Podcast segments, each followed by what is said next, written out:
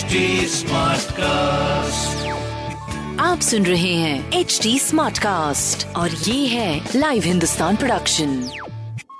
नमस्कार, ये रही आज की सबसे बड़ी खबरें। बिहार में जातिगत गणना पर लगी रोक, हाई कोर्ट से नीतीश सरकार को बड़ा झटका। बिहार में जाति आधारित गणना पर रोक लग गई है। पटना हाई कोर्ट से नीतीश सरकार को बड़ा झटका लगा है। जातीय गणना के खिलाफ दायर याचिकाओं पर सुनवाई करते हुए पटना हाई कोर्ट ने गुरुवार को अंतरिम आदेश जारी किया।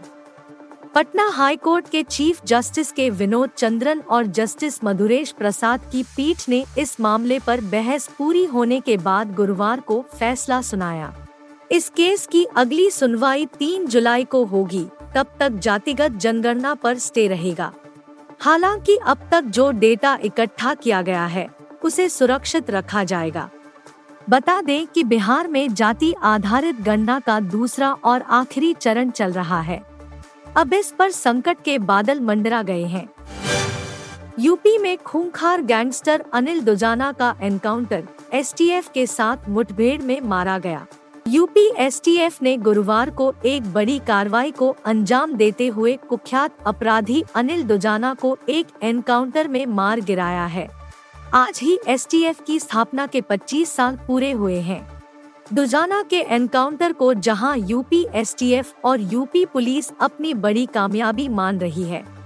पिछले महीने 13 अप्रैल को यूपी एसटीएफ ने उमेश पाल हत्याकांड के आरोपी अतीक अहमद के बेटे असद और उसके साथी गुलाम को झांसी में एक मुठभेड़ में मार गिराया था।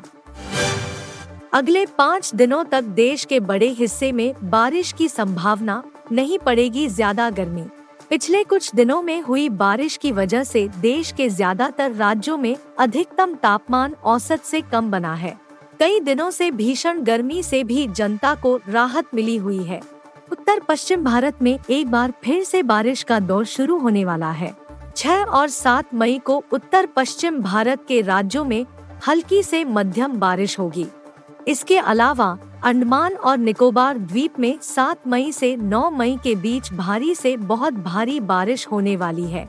IMD के अनुसार अंडमान और निकोबार में 7 और 8 मई को भारी से बहुत भारी बारिश होगी।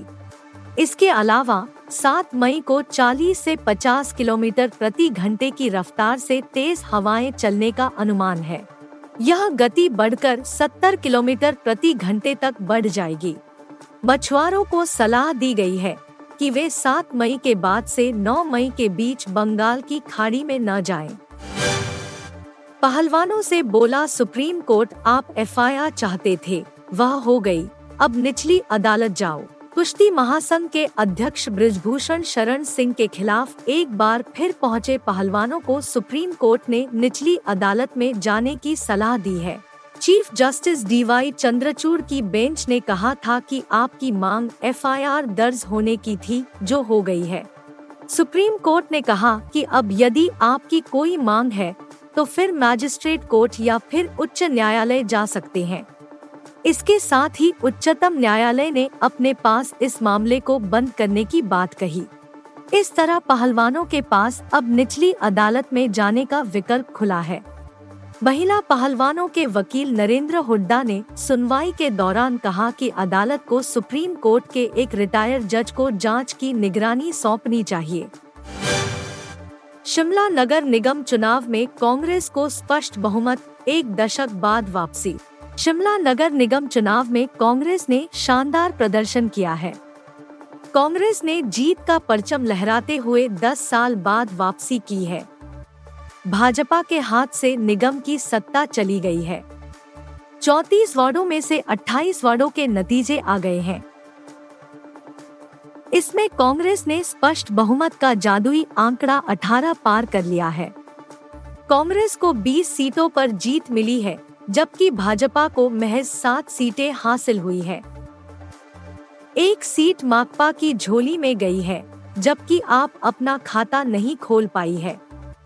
ज्यादातर वार्डों में कांग्रेस उम्मीदवारों को भारी मतों से विजय हासिल हुई है।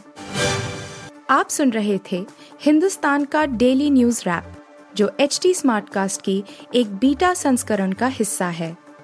आप हमें फेसबुक, ट्विटर और इंस्टाग्राम पे @HT Smartcast या podcasts@hindustantimes.com पर ईमेल के द्वारा सुझाव दे सकते हैं।